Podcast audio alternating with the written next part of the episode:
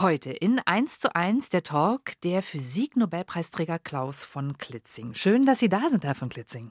Es ist wunderbar, dass wir beim Schneesturm auch noch in München angekommen sind. Sie waren lange Jahre Direktor am Stuttgarter Max-Planck-Institut für Festkörperforschung, bekamen den Physik-Nobelpreis schon 1985. Da waren Sie gerade mal 42 Jahre jung. War das nicht eigentlich viel zu früh in Ihrem Leben? Könnte man sagen eigentlich. Ich weiß genau, als ich einen Anruf kriegte aus Stockholm, wie lebt man nun mit einem solchen Ballast?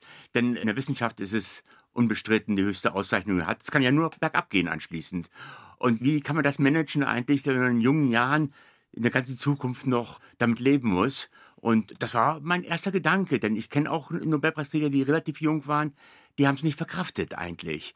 Und ich äh, sagte mir, also bloß so bleiben, wie man war und äh, nicht sich verändern, dann kann man irgendwie das überleben. Und von Natur aus bin ich eigentlich ein scheuer Mensch. Ich äh, hatte Angst davor, im Mittelpunkt zu stehen, aber man kann sich an alles gewöhnen. Zu Gast bei Jan Turczynski. Klaus von Klitzing hat den quantisierten Hall-Effekt entdeckt. Und damit sind wir schon bei der großen Herausforderung für die heutige Sendung, Herr von Klitzing. Also erstmal, haben Sie das Gefühl, Sie haben es bewältigt, die Herausforderung nach dem Nobelpreis? Ich hoffe es wenigstens. Ich, ich lebe zufrieden und kriege keine Preise mehr. Das ist nämlich auch eine andere Sache. Denn wenn man einen Nobelpreis hat, ist das höchste, ja. Dann darf man keinen Preis, man darf nur noch auf Kommissionen dann mitwirken, dass andere gute Preise kriegen. Aber bei vielen Preisen steht ausgeschlossen Nobelpreisträger. Also wenn man das einmal hat, dann ist es aus. Und wenn man den bis zu seinem Lebensende vor sich herschiebt, dann kann man viele andere Preise noch einsammeln. Also nicht zu früh den Nobelpreis kriegen, das hilft, glaube ich. Aber andererseits hat es auch Vorteile, wenn man gute Studenten haben will und wenn man gute Finanzierung haben will. Wir reden gleich über das Pro und Contra des Nobelpreises. Bevor wir zur eigentlichen Herausforderung kommen, würde ich gern mit Ihnen über eine sehr spezielle Nacht sprechen, nämlich die Nacht des 5. Februar 1980. Da waren Sie damals in Grenoble. Ja, ich war als Heisenberg-Stipendiat, also als frei floatender Wissenschaftler. Ich hatte keine permanente Stelle. Ich konnte nur zu den besten Plätzen gehen, wo man Forschung treiben kann. Und das war damals in Grenoble, weil ich hohe Magnetfelder benötigte. Und da gibt es ein Hochmagnetfeldlabor. Und da habe ich in der Nacht vom 4. auf den 5. Februar um 2 Uhr morgens etwas in meinen Experimenten gesehen, was ich nicht erwartet hatte. Und dann konnte ich entscheiden, oh ja, das ist interessant, das muss man erklären können, was ich da gesehen habe.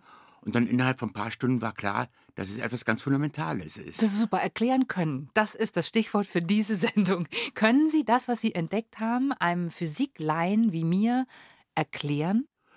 Also das wichtigste Ergebnis ist, ich habe elektrische Messungen gemacht an dem wichtigsten Bauelement der Halbleiterphysik, an einem Feldeffekttransistor. Ich hatte hier von Siemens in München, hatte ich Proben gekriegt. Meine Idee war zu verstehen, wie kann man mikroelektronische Bauelemente schneller, kleiner machen, wie kann man verstehen, was mikroskopisch passiert. Und dazu muss man elektrische Messungen machen.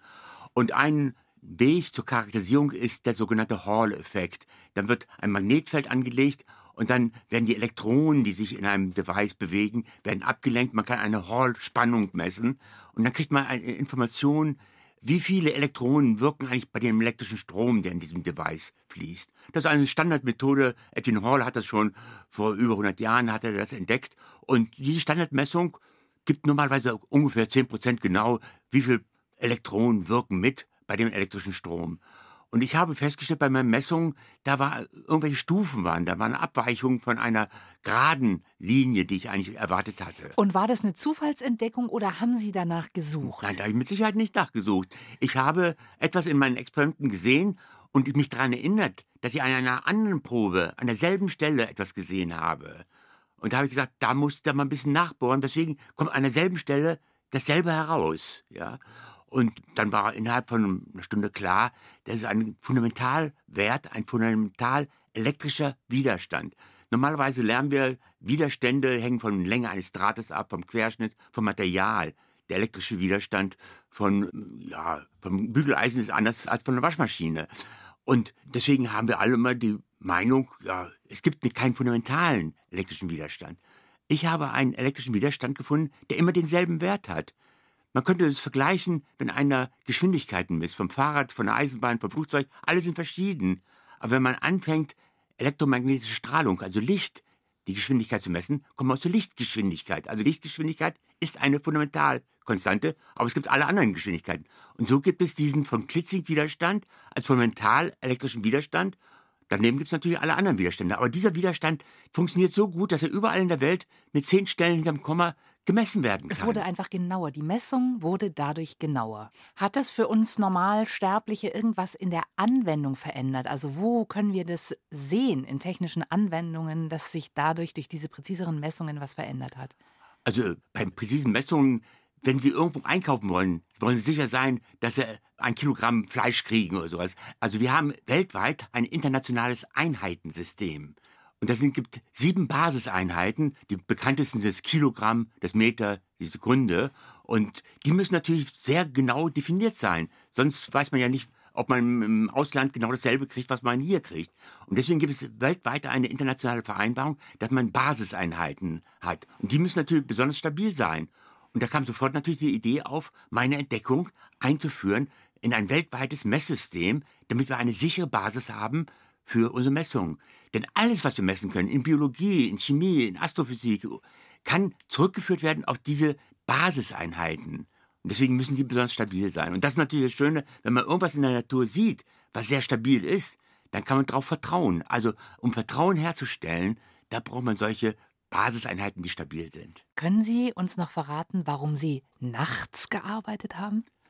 Das war Hauptgrund war das Geld, denn ich brauchte die hohen Magnetfelder. Das ist wie ein riesiger äh, Tauchsieder im Prinzip. Da wird sehr viel Strom verbraucht. Das erzeugt so eine Spule dann ein Magnetfeld. Wir haben 10 Megawatt an Strom eigentlich verbraten, um ein hohes Magnetfeld zu erzeugen. Die gesamte Isère wird dadurch aufgeheizt, also der Fluss, der durch Grenoble fließt, der als Kühlwasser praktisch. Also wir haben äh, einen, ja, einen starken Tauchsieder, um hohe Magnetfelder zu erzeugen. Und der Preis nachts war dann eben wesentlich billiger. Da habe ich immer abends um sechs angefangen, bis morgens um sechs dann gearbeitet. Und da waren immer ein paar Leute im, im, Institut, die dann auch gearbeitet haben. Und da haben wir wirklich auch nachts dann unseren Festball gemacht noch und es gibt ein schönes Bild. Natürlich, die Journalisten wollten nach dem Nobelpreis ein Bild haben, wie die Entdeckung war. Und dann bin ich extra nach Grenoble nochmal gefahren, um das Bild zu machen mit einer Flasche Côte d'Iron und ein Baguette und einem Käse, um zu zeigen. So wie Sie danach so, eben immer gearbeitet haben. Ja, so war es aber wirklich. Und ich wollte wirklich, wie die Situation damals war, nachvollziehen. Und Deswegen habe ich im Protokoll auch nachgesehen, das war zwei Uhr. Zwar die Astrologen haben nachher gesagt, es war fünf Minuten nach zwei, weil Sonne, Mond und Sterne dann eine bessere Konfiguration hatten für eine brillante Idee. Und das erzähle ich eigentlich auch gerne, um etwas gegen Astrologie vorzugehen. Es wird leider überall in der Welt noch, gerade im asiatischen Raum, noch sehr viel an Sonne, Mond und Sterne geglaubt. Und ich sage ja, bei meiner Entdeckung war fünf Minuten zu früh. 1 zu 1. Der Talk auf Bayern 2. Jan Turczynski im Gespräch mit Klaus von Klitzing, Nobelpreisträger für Physik 1985.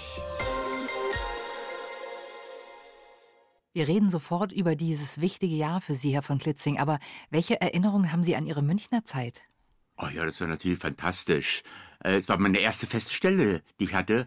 Und das war eigentlich schon vor der bekannt werden, dass ich eine Entdeckung gemacht habe, die wichtig war. Denn ich bin Anfang 1980 nach München gekommen und das war die Zeit, als ich gerade die Entdeckung machte, aber ich hatte darüber noch nicht berichtet. Er wurde berufen eigentlich für andere Sachen hier und hatte dann den Ruf bekommen, meine erste Stelle, feste Stelle an der TU München, eine C3-Stelle.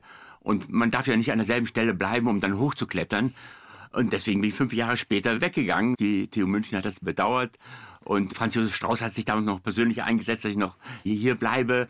Ich habe noch heute ein Angebot von ihm, dass jederzeit nach München zurückkommen kann, aus dem Konkurrenzland Baden-Württemberg, denn dann bin ich ja nach Stuttgart gegangen. Dort wurde ich auch berufen, bevor ich den Nobelpreis kriegte. Aber und da wusste man natürlich schon, welche Bedeutung die Entdeckung hatte, die ich in Grenoble gemacht hatte. Und deswegen ist das alles ein bisschen korreliert natürlich. Die Entdeckungszeit mit Berufung nach München und dann der Nobelpreis mit der Berufung nach Stuttgart. Ich stelle mir vor, dass sich hier einige wohin gebissen haben in dem Jahr, wo Sie gegangen sind und dann kriegen Sie auch noch in dem Jahr den Nobelpreis. Also das Gefühl, man hat hier den Nobelpreisträger ziehen lassen, das hat sicher einige geärgert im Nachhinein. Ja, es war natürlich die Regel, dass man nicht Inhouse-Berufungen macht und das ist eigentlich ein guter Stil eigentlich, dass man nicht jemanden nur an einem Ort dann aufsteigen lässt. Das ist Tradition, das war mir auch vollkommen klar, dass das üblich ist und ich hatte mich auch schon an anderen Universitäten beworben dann das war natürlich ein Zufall, dass ich dann von der Max-Planck-Gesellschaft das Angebot bekommen habe. Das natürlich das Beste, was man als Wissenschaftler zurzeit als Angebot bekommen kann. Ne? Das Max-Planck-Institut für Festkörperforschung. Sie waren quasi gerade angekommen und dann kam Anfang Oktober, ist das immer, der Anruf aus Stockholm. Und natürlich müssen Sie erzählen, wie ist es? Ich hatte schon das Gefühl, es braut sich was zusammen. Denn ich war ein Jahr vorher eingeladen zu einem Vortragsreise durch Schweden. Und da ist mir aufgefallen, dass bei meinen Vortragen ein Zettel rumlief, dass Leute unterschreiben mussten, dass sie meinen Vortrag gehört haben. Das ist eigentlich sehr ungewöhnlich, wenn man einen Kolloquiumsvortrag gibt. Dann kann jeder kommen und gehen, der möchte. Und das waren Mitglieder von der Kommission, die für den Nobelpreis nachher entscheiden. Und dann hatte ich eine Frau, die mich da eingeführt hatte, die hat mir auch schon gezeigt in Stockholm, wo die Verleihungen sind und so weiter. Das war eine Frau, die bei CERN arbeitet, Hochenergie, und die für mich zuständig war, um das Gebiet für die Kommission aufzuarbeiten. Und da hatte ich schon das Gefühl, dass passiert etwas. Denn die Nobelstiftung gibt mehr Geld eigentlich für die Recherche aus, als für den Preis selber um festzustellen, was habe ich äh, alleine gemacht, was sind Mitarbeiter gewesen, war meine Entdeckung wirklich nur mit meinem Namen verbunden oder bei den Veröffentlichungen stehen ja öfters mehr Namen drauf. Was war der Beitrag von den anderen Namen zum Beispiel? Und in einer Zeitung in Deutschland war schon ein Tag vor der Nobelpreisverleihung mein Name genannt worden. Das klingt so ein bisschen, als wäre das Komitee damals nicht besonders diskret vorgegangen. Ist das heute immer noch so? War das normal? Ich habe, ich habe fest gehört von dem Komitee, dass ich der einzige Kandidat war, der auf der Liste stand. Es wird ja erst an dem Tag, wo es bekannt gegeben wird, wird es entschieden. Manchmal gibt es vielleicht zwei oder drei Vorschläge. Es wird ja vorbearbeitet und dann vorgetragen.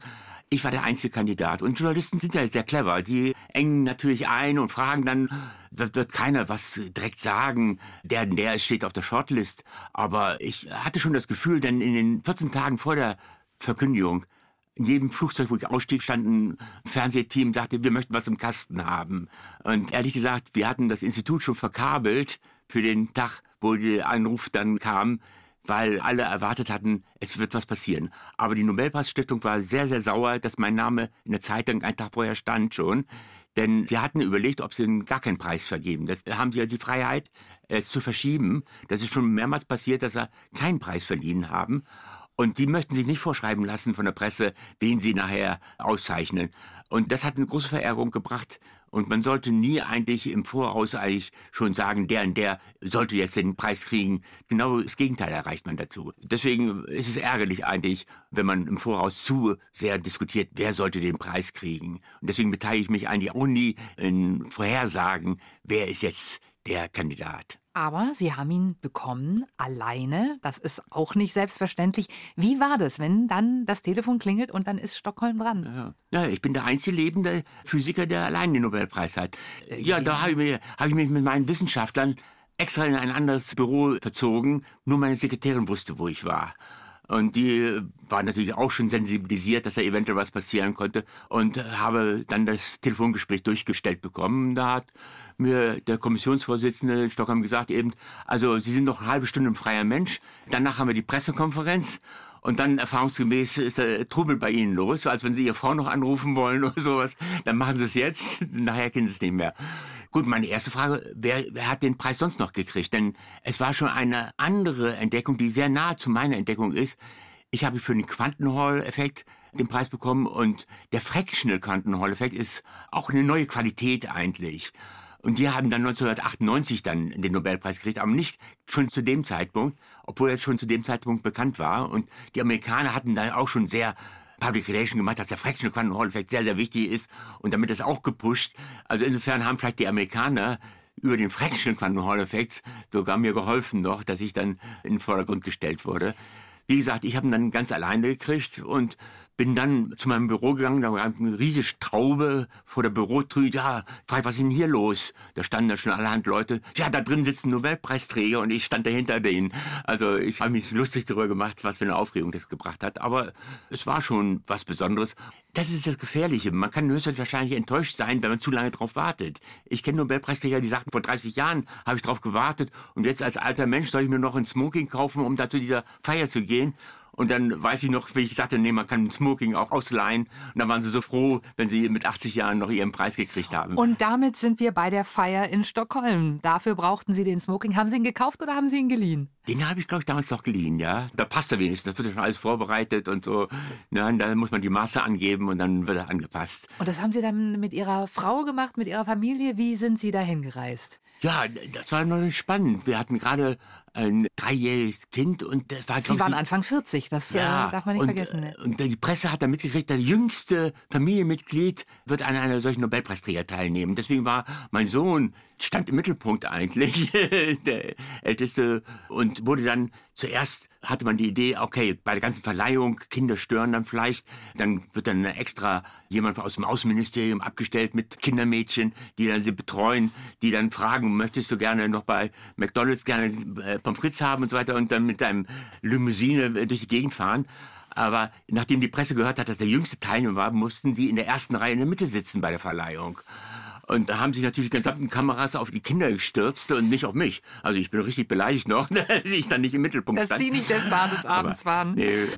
Also das war schon was Besonderes, mit der Familie dann diese ganze Woche, ist ja fast eine Nobelwoche, da teilzunehmen. Sie sind jetzt inzwischen 80 Jahre alt, muss man dazu sagen. Uh, ja, Sie ja. waren damals 42. Als ich mich mit Ihrem Lebenslauf beschäftigt habe, hatte ich selber das Gefühl, Sie haben eine unheimlich dichte Zeit gehabt in diesen Jahren, eben bis Anfang 40. Eine unglaublich steile wissenschaftliche Karriere hingelegt. Ein bisschen atemlos waren Sie damals unterwegs, oder? Ach ja, ich weiß es nicht. Das hat mir Spaß gemacht. Auch gerade die Internationalität. Also das war wirklich etwas ganz Besonderes. Mein Doktorvater, wir in Würzburg, der hat zum ersten Mal wirklich internationale Konferenzen auf unserem Arbeitsgebiet organisiert. Jedes Jahr eine solche internationale Konferenz, wo wir die Koryphäen aus der ganzen Welt getroffen haben. Und deswegen hat man dieses internationale Netz schon gehabt. Und deswegen bin ich auch gleich ins Ausland gegangen, dann also Postdoc nach, nach England, waren dann später in Amerika. Also diese Internationalität, die hat mir Spaß gemacht und deswegen die Zusammenarbeit, das ist das Fantastische in einem Leben eines Wissenschaftlers. Eine Stunde, zwei Menschen im Gespräch auf Bayern 2. Jan Toczynski trifft Klaus von Klitzing, stammt aus einem mittelfränkischen Adelsgeschlecht. Zeitreise, Herr von Klitzing, richtige Zeitreise. Dieses Adelsgeschlecht wurde 1265 zum ersten Mal erwähnt. Ist das richtig? Ja, wollen dort das Schloss kaufen. Für einen Euro können Sie es noch kaufen. Im Ernst? Das wäre ein Schnäppchen. Steht zum Verkauf? Ein Schnäppchen, ja. Ist ja, es steht nördlich von Berlin und ist ja alles enteignet worden nach dem Zweiten Weltkrieg, ist an den Staat gefallen. Und keiner, selbst ein Nobelpreis ist nicht genug Geld, um so ein Schloss zu erhalten. Aber jetzt schon? Äh, naja, es ist schon eine Menge reingegangen. Die Stiftung Denkmalschutz, die hat schon so viele Millionen reingesteckt. Eine eigene Kirche, eigenen Friedhof oder sowas aber ist nicht direkt meine engste Familie. Unser Familienzweig ist um 1850 weiter in den Osten gezogen. Also der Schwerpunkt meiner Familie liegt im heutigen äh, polnischen Gebiet. In Posen, ist das in richtig? In Posen war mein Urgroßvater Generallandschaftsdirektor und Präses der evangelischen Kirche. Mein Vater ist auch dort geboren. Also wir hatten ein Schloss Jimbovo, aber das existiert nicht mehr. Haben Sie da noch Bilder? Gibt es Dokumente über diese ganze Geschichte? Ja, mein Bruder hat noch am Turm des Schlosses war das Familienwappen und das hat er offiziell dann ausgeführt und das äh, existiert bei uns noch. Aber sonst vom Schloss selber ist nichts mehr da. Dafür an dem Krankenhaus, wo ich geboren ist, da gibt es jetzt eine Marmorplatte, dass ich dort geboren bin. Also die Polen... Äh, schmückt sich mit dem Nobelpreisträger. Ja, ich werde, es gibt Bücher, polnische Nobelpreisträger und es gibt auch noch die Anekdote, dass in der New York Times, als ich den Nobelpreis kriegte, irgendwas diskutiert wurde, ob ich Pole war oder ob ich Deutscher bin. Ja, und es ist ja sehr kompliziert, was in Polen passiert ist nach dem Ersten Weltkrieg.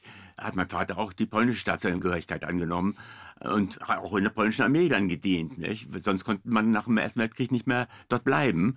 Und dann aber 39, dann wurden wir wieder Deutsche, ja. Und ich bin als Deutschland geboren, ja. Und äh, das gab es ein paar Verwirrungen, ja. Und nach dem Zweiten Weltkrieg sind Ihre Eltern dann von dort aber geflüchtet? Ja, ja. Also das war hoffnungslos da zu bleiben, als die Russen dann kamen. Und dann sind wir langsam Richtung Westen gedriftet und im Endeffekt nachher im Oldenburgischen Land gelandet. In Niedersachsen Ja. gelandet. Welche Erinnerungen haben Sie an Ihre frühe Kindheit dort? Also wenig, eigentlich wie die Schule einschulen, wie die ganzen Care-Pakete aus Amerika, die Highlights immer waren zu Weihnachten, dass man was zu essen bekam. Das war schon was Besonderes, wie dann Schwarzschweine geschlachtet wurden. Also das Essen stand schon im Vordergrund, betteln dann bei den Bauern, um Kartoffeln zu kriegen. Aber sonst hat man eigentlich nur die positive Entwicklung mitgekriegt. Ich meine, ich bin 43 geboren und dann ab Schulalter wurde es eigentlich immer besser für mich, ja. Deswegen sage ich, wir haben die goldene Zeiten erlebt eigentlich. Und die positiven Veränderungen machen ja das positive Lebensgefühl, nicht der Absolutwert eigentlich. Und wir sind da eigentlich sehr, sehr gut dann durchgekommen. Ja. Da ging es immer aufwärts sozusagen. Das ging Sie, immer ja. aufwärts eigentlich, ja. Und äh, ich würde sagen, jetzt sind wir in einer anderen Zeit und deswegen bedrückt mich das eigentlich, wie die Entwicklungen jetzt sind. Aber das Leben, also von 50 bis 2000, das ist ja die goldene Zeit, die goldenen 50 Jahre, ja. ja. Bleiben wir mal bei Ihrer Kindheit. Sie sind eingeschult worden und da ist schon aufgefallen, dass der kleine Klaus ein Händchen für die Mathematik hatte. Ist das richtig? Sie konnten da mehr als andere Gleichaltrige. Ja, ein bisschen. Das ist der Vorteil eben einer Zwergschule, wenn man vier Klassen auf einmal hat, nicht? In Dann einer kann man, Klasse, in einem In Raum. einer Klasse. Und dann wurde ich dann ab und zu mal rausgezogen, dass ich aus der zweiten Klasse den Mitschülern aus der dritten Klasse erklären sollte, wie die Rechenlösung sein soll. Also da kann man immer mithören, was die anderen machen. So ist Begabtenfortbildung dann. Aber Spaß beiseite. Ich war immer schon interessiert an Mathematik. Es liegt vielleicht daran, mein Vater war Forstmeister und da gab es ab und zu mal im Winter dann lange Abende, wo Aufmessarbeiten ma- gemacht wurden. Dann würde Länge und die Durchmesser von Bäumen wird ja gemessen, um das Volumen eines Baumes beim Verkauf dann zu bestimmen. Da gibt es äh, Tabellen und das muss man ausrechnen, muss man nachsehen. Und ich kriegte immer, ich weiß nicht, fünf Pfennig oder was, wenn ich dann eine ganze Seite mal wieder nachgerechnet habe, die Zahlen addiert habe, ob das stimmte. Das wurde ja alles per Hand da, äh, damals Als gemacht. Sechsjähriger. Das ja, ja, musste ich sowas sechs, sieben Jahre gewesen sein. Und da äh, habe ich eigentlich die ganzen Tricks gelernt, wie man rein von Zahlen äh, am besten addiert, dass man die Zehnerblöcke immer zusammenfasst. Und das hat mir immer Spaß gemacht. Und dann noch zu Geld zu verdienen, noch ein bisschen Taschengeld. Deswegen war ich wohl in Mathematik, war ich schon immer interessiert. Und ja, das war meine Stärke. Dafür muss man auch betonen, meine Sprachen waren immer mein Trouble. Also ich, äh, Sprachen lernen, das lag mir überhaupt nicht. Und irgendwo habe ich gelesen, und das kann man sich überhaupt nicht vorstellen, wenn man Sie jetzt hier sprechen hört, Sie haben auch nicht gerne vor Menschen gesprochen. Also Referate Nee, war Ihnen, waren Ihnen ein Das Graus. stimmt, das stimmt wirklich. Also ich weiß noch, in Klassen habe ich mich gerne in die letzte Bank verdrückt und hatte immer Angst, wenn ich dann vor der Klasse stehen sollte, irgendwas zu erzählen, irgendein Referat geben. Das war für mich Qual, ja. Und als ich den Anruf aus Stockholm bekam, dachte ich auch, wie soll ich das überleben, wenn jetzt plötzlich alle auf einen gucken, ja. Aber man muss ja aber irgendwie irgendwo in überleben, Ihrem nicht? Leben muss es da einen Punkt gegeben haben, wo sich das fundamental dann geändert hat. Man muss ja weiterleben irgendwo. Man gewöhnt sich dran höchstwahrscheinlich. Aber wenn mir jemand gesagt hätte, wenn du Physik machst, dann besteht die Gefahr, dass du einen Nobelpreis kriegst, vielleicht hätte ich überhaupt dann keine Physik angefangen. Also solche Angst hatte ich davor, so plötzlich im Mittelpunkt stehen zu müssen dann. Aber ich bin froh, dass ich das, glaube ich, wenigstens einigermaßen überstanden habe. Ich stelle mir so vor, dass in Ihren Jugendjahren, in Ihren Teenagerjahren Sie auch eher ein zurückgezogener junger Mensch waren, oder? Ja, wir waren isoliert. Ich meine, wir kommen aus einer evangelischen Familie und sind dann ins, katholische Oldenburg gekommen, ja. Und ich war im, im Süden vom oldenburgischen Land, da ist katholisch, also gibt die Grenzen nach Osnabrück, das ist dann wieder evangelisch. Also sieben Kilometer entfernt von meinem Wohnort gab es ein evangelisches Gymnasium zum Beispiel. 20 Kilometer entfernt gab es ein katholisches Gymnasium. Alle aus dem Ort sind 20 Kilometer zum katholischen Gymnasium gefahren. Ich bin in die sieben Kilometer über die Grenze nach Osnabrückischen Land nach Quakenbrücke ins Gymnasium gegangen und hatte keinerlei Freunde in der Stadt. Das klingt wie eine Art Und- Selbstisolation. Ja, und die Schule, ich meine, da gab es eine große katholische Schule und diese Zwergschule daneben und die Pausen wurden so gelegt, dass sie nicht überlappen. So war die Situation damals noch. Und dadurch, dass mein Vater Forstmeister war, war ich natürlich sehr viel im Wald und habe mich sehr viel mit der Natur beschäftigt und bin deswegen heute auch sehr engagiert, die Gefahr des Klimawandels hier klar zu machen als wirkliche Gefahr für unsere Zukunft. Aber das heißt eben so, ich sag mal, Freunde, Partys, Feiern, das war alles nicht so Ihr Ding in diesen Jahren. Das gab's gar nicht, nicht? Meine Eltern haben noch so Feste veranstaltet, wo Klassenkameraden eingeladen wurden. Aus den Gütern, da wurden immer früher Feste im Winter gefeiert, dann mit Musik und irgendwelche Vorträge. Das hat er auch ein bisschen versucht einzuführen, dass dann Mitschüler mal so einen festlichen Abend bei uns im Hause verbringen konnten. Aber das waren so die Ausnahmen. Waren Sie sehr verbunden mit Ihrem Bruder? Sie sind mit ihm dann zusammen nach Braunschweig gezogen. War das eine enge Verbindung? Ach, eng, äh, wir waren beim Aufwachsen, waren wir getrennt aufgewachsen. Im polnischen Gebiet schon hatte meine Mutter meine Schwester auf einem anderen Gut praktisch aufwachsen lassen. Und mein ältester Bruder ist auch woanders aufgewachsen. Also wir sind nicht zusammen aufgewachsen zu damaligen Zeit. Meine Mutter war auch wissenschaftlich tätig gewesen und hatte auf einem Vorhof eines Gutes, hatte selber Forschungsarbeiten gemacht. Also insofern war Familienzusammenhang in den ganzen Anfangsjahren war nicht sehr stark und auch im Oldenburgischen waren wir nicht sehr eng zusammen. Also insofern habe ich das hauptsächlich genutzt, dass ihr mir in Braunschweig ein Zimmer besorgte und deswegen habe ich in Braunschweig dann studiert. Hier ist eins zu eins der Talk und bei mir im Studio ist immer noch der Physiknobelpreisträger Klaus von Klitzing, gerade aus Rom eingetroffen von einer Konferenz, hier Zwischenstation in München. Herr von Klitzing, wir sind gerade in Ihrer etwas atemlosen Wissenschaftskarriere angekommen und irgendwann in diesen Jahren, wo Sie unheimlich viel gearbeitet und geforscht haben, da haben Sie trotzdem noch Zeit gehabt, Ihre Frau kennenzulernen. Und da hatte, glaube ich, ein Nachtwächter einen gewissen Anteil an dieser Begegnung. Erzählen Sie mal. Ja, ich habe früher auch schon immer gerne abends und nachts Offenbar gearbeitet. immer schon nachts gearbeitet. Ja, dann ist es ruhiger, gerade wenn man experimentiert. Also jede Licht anschalten kann eine Störung eventuell machen bei einer elektrischen Messung. Und deswegen war eigentlich auch heute noch bevorzuge ich spät abends zu arbeiten. Dafür morgens schlafe ich gerne länger aus. Und wir hatten immer so die Eigenschaften, dann äh, abends äh, Experimente durchzuführen und dann mit den Sicherheitsleuten, Nachtwächtern auch die Verabredung, dass wir da kein Blödsinn machen und die hatten eigentlich normalerweise nichts dagegen, aber wir hatten mal einen Ersatznachtwächter und der hat festgestellt, da arbeitete noch nachts jemand in einem experimentellen Labor und der hat mir verboten, dass ich dann noch weiter im Hause bleibe. Und da habe ich gut, da habe ich alles zusammengepackt und dann bin ich zum Tanzen gefahren und habe meine Frau kennengelernt.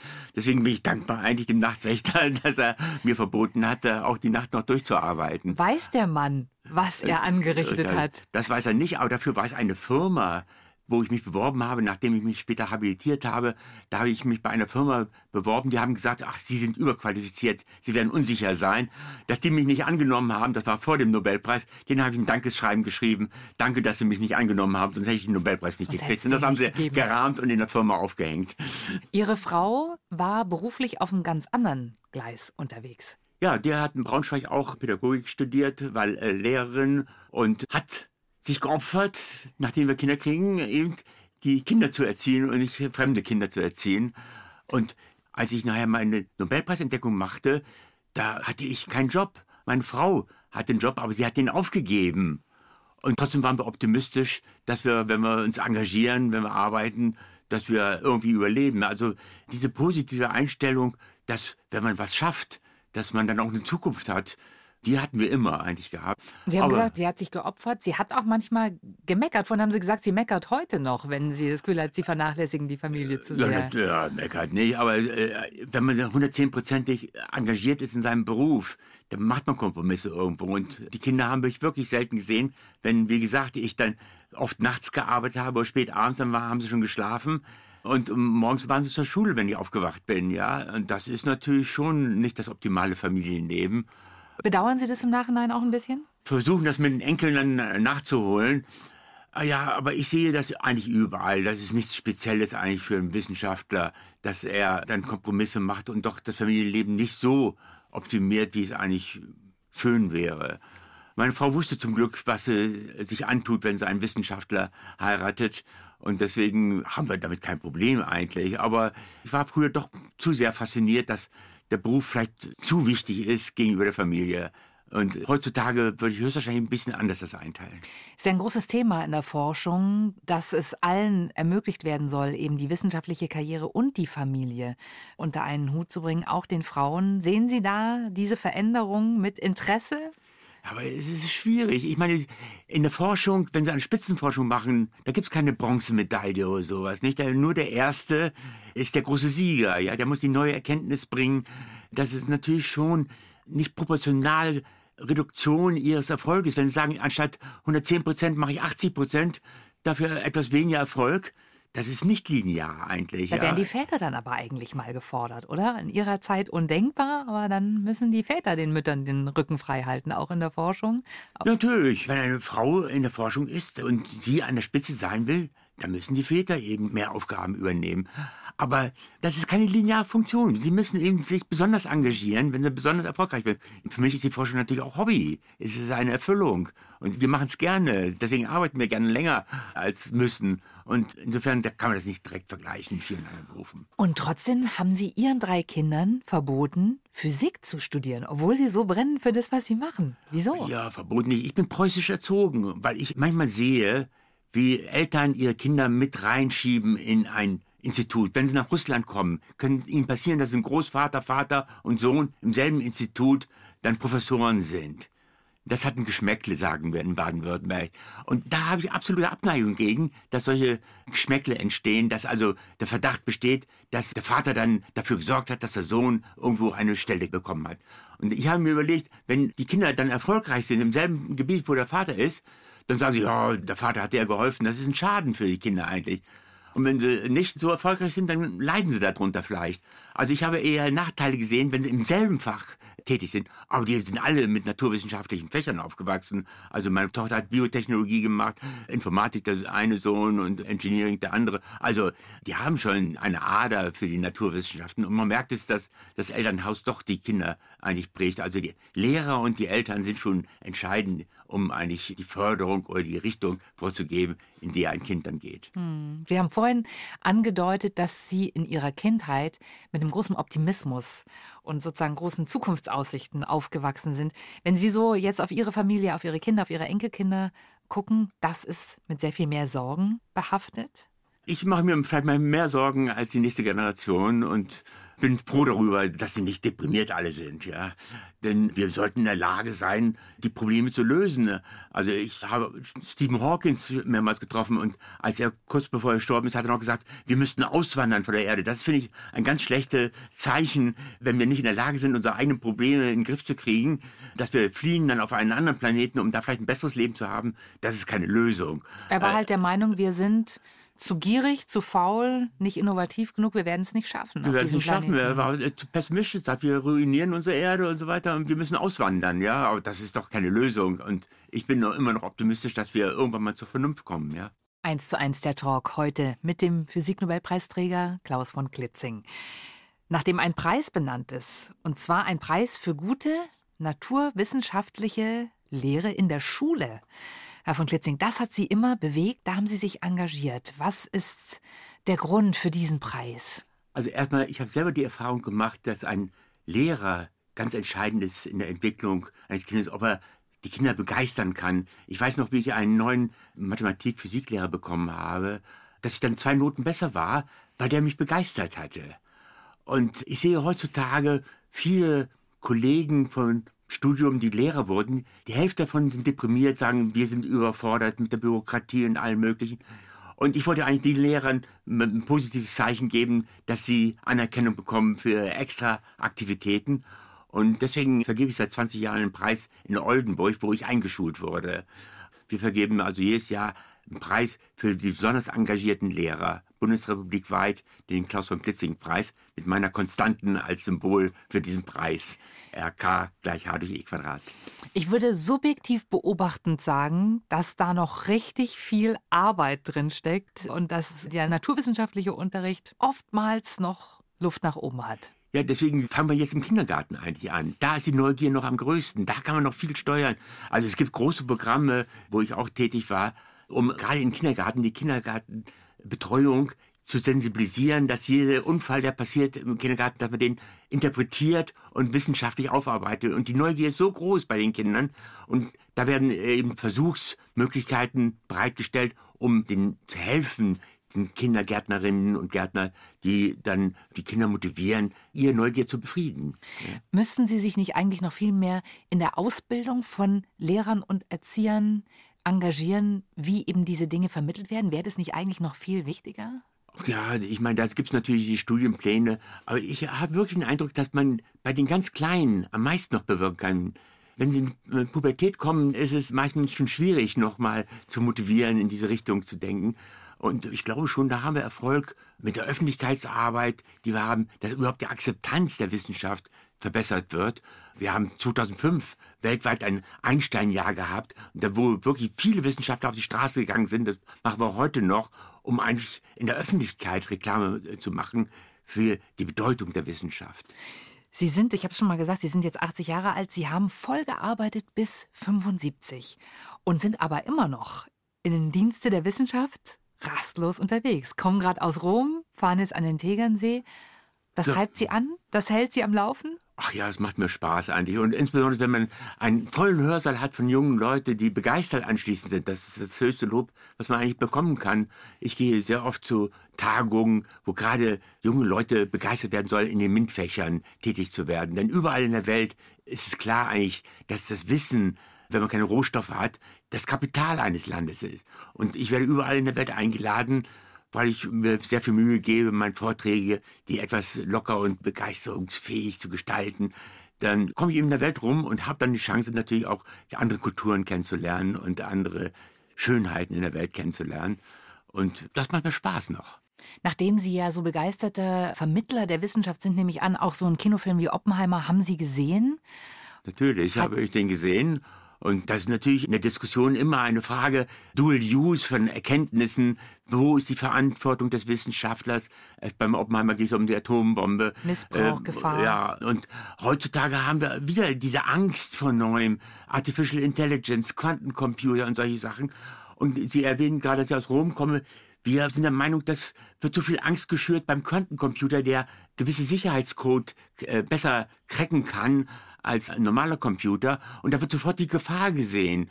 Aber wir sollten vielmehr die Vorteile eigentlich sehen, was wir alles lösen können, wenn wir solche Computer haben. Und, äh, Fällt natürlich bei der Atombombe rückblickend ein bisschen schwer, diese Sichtweise anzunehmen. Ja, aber sie können Erkenntnisse nicht verhindern. Also Erkenntnisse werden immer geschaffen, der Missbrauch von Erkenntnissen Wer ist dann die verantwortlichen Stellen? Und da sind natürlich politische Stellen in erster Position die Verantwortlichen. Ich glaube, die Wissenschaftler können warnen, können darauf hinweisen, wo Missbrauch getrieben werden kann. Aber wir können das Problem nicht lösen. Mhm. Und ein Verbot von Erkenntnissen, das werden sie nie erreichen, ja. Und, äh, Wie würden Sie es bei der KI einschätzen, bei der künstlichen Intelligenz? Auch da wird es ja, Sie haben es gerade selber gesagt, es wird heftig diskutiert. Ach, eher Chancen oder eher? Also enormes Potenzial ist das. Und äh, wenn Sie zurückgucken, immer wenn etwas Neues kam, hat man erstmal Angst gehabt, ja. Und man musste eben die Missbrauch muss man verhindern, ja. Und es wird Regelungen geben, wo auf jeden Fall die Artificial Intelligence sich selbstständig macht und Missbrauch dadurch betrieben wird. Also ich bin eigentlich immer positiv, denn wenn man rückwirkend blickt, wie sich neue Erkenntnisse, wie sich die weiterentwickelt haben. Also ich möchte das nicht missen eigentlich. Wir wissen ja, die Eisenbahn, dass man Angst hatte, oder beim Auto, was da alles Gefährliches passieren kann. Ja, passiert auch Gefährliches. Aber wir müssen das in Relation zu den Vorteilen sehen. Und ich bin deswegen vielleicht so immer optimistisch, weil ich immer die Vorteile abwege gegen die Nachteile und immer sehe, die Vorteile sind wesentlich größer. Bei Ihnen ist das Glas immer halb voll. Wenn Sie nicht im Dienste der Wissenschaft unterwegs sind, Herr von Klitzing, wie entspannen Sie sich, wenn Sie mal nichts mit Arbeit am Hut haben? Natur eigentlich. Ich hatte ja schon gesagt, dass ich naturverbunden bin, dass ich schon von meinem Vater her natürlich viel, viel im Wald war und ein Spaziergang im Grün, also das ist die beste Erholung. Obwohl meine Frau dann immer sagt, ach, du denkst wieder an den nächsten Vortrag, wenn ich Gedanken verloren dann durch den Wald laufe. Das kann durchaus sein, aber trotzdem ist das für mich die Erholung. Sie haben vor sieben Jahren in einem Interview mal gesagt, das Wichtigste ist für Sie die von Klitzing-Konstante, die bleibt. Das ist unsterblich und deswegen hätten Sie auch keine Angst vor dem Tod. Ist das so? Höchstwahrscheinlich sagt man das immer, wenn man glücklich und zufrieden ist. Wenn man kurz davor steht, unter schlimmeren Randbedingungen, dann wird man vielleicht anders dann nachher sagen. Aber ich habe das Gefühl, ich werde was hinterlassen, was weiterlebt eigentlich. Und das ist doch eine schöne Sache. Ich bin damit zufrieden und dass wir irgendwann mal wieder in die Atome verfallen, das passiert auf jeden Fall, ja. Und weswegen soll man dafür Angst haben? Ich freue mich über Ihren Optimismus und wünsche Ihnen, dass Sie den auch die nächsten Jahre behalten, Herr von Klitzing. Es war mir ein Vergnügen, Sie hier zu haben bei uns. Vielen Dank. Danke auch. Das war Professor Klaus von Klitzing, Physik-Nobelpreisträger im Jahr 1985, hier in 1 zu 1 der Talk. Er hat ihn damals mit gerade mal 42 Jahren bekommen und ist immer noch für die Wissenschaft unterwegs. Diesen und alle anderen Talks mit den Nobelpreisträgern finden Sie auch in der ARD Audiothek. Dort gibt es auch den Wissenschaftspodcast IQ, Wissenschaft und Forschung. Hier kommen weitere interessante Forscherinnen und Forscher zu Wort und geben Einblicke in alle Bereiche unserer Lebenswelt. Etwa gibt es Alternativen zu Tierversuchen? Wird Krebs in Zukunft seinen Schrecken verlieren? Was verrät unsere Stimme über uns? Das alles und noch viel mehr in IQ Wissenschaft und Forschung in der ARD Audiothek und überall da, wo es Podcasts gibt.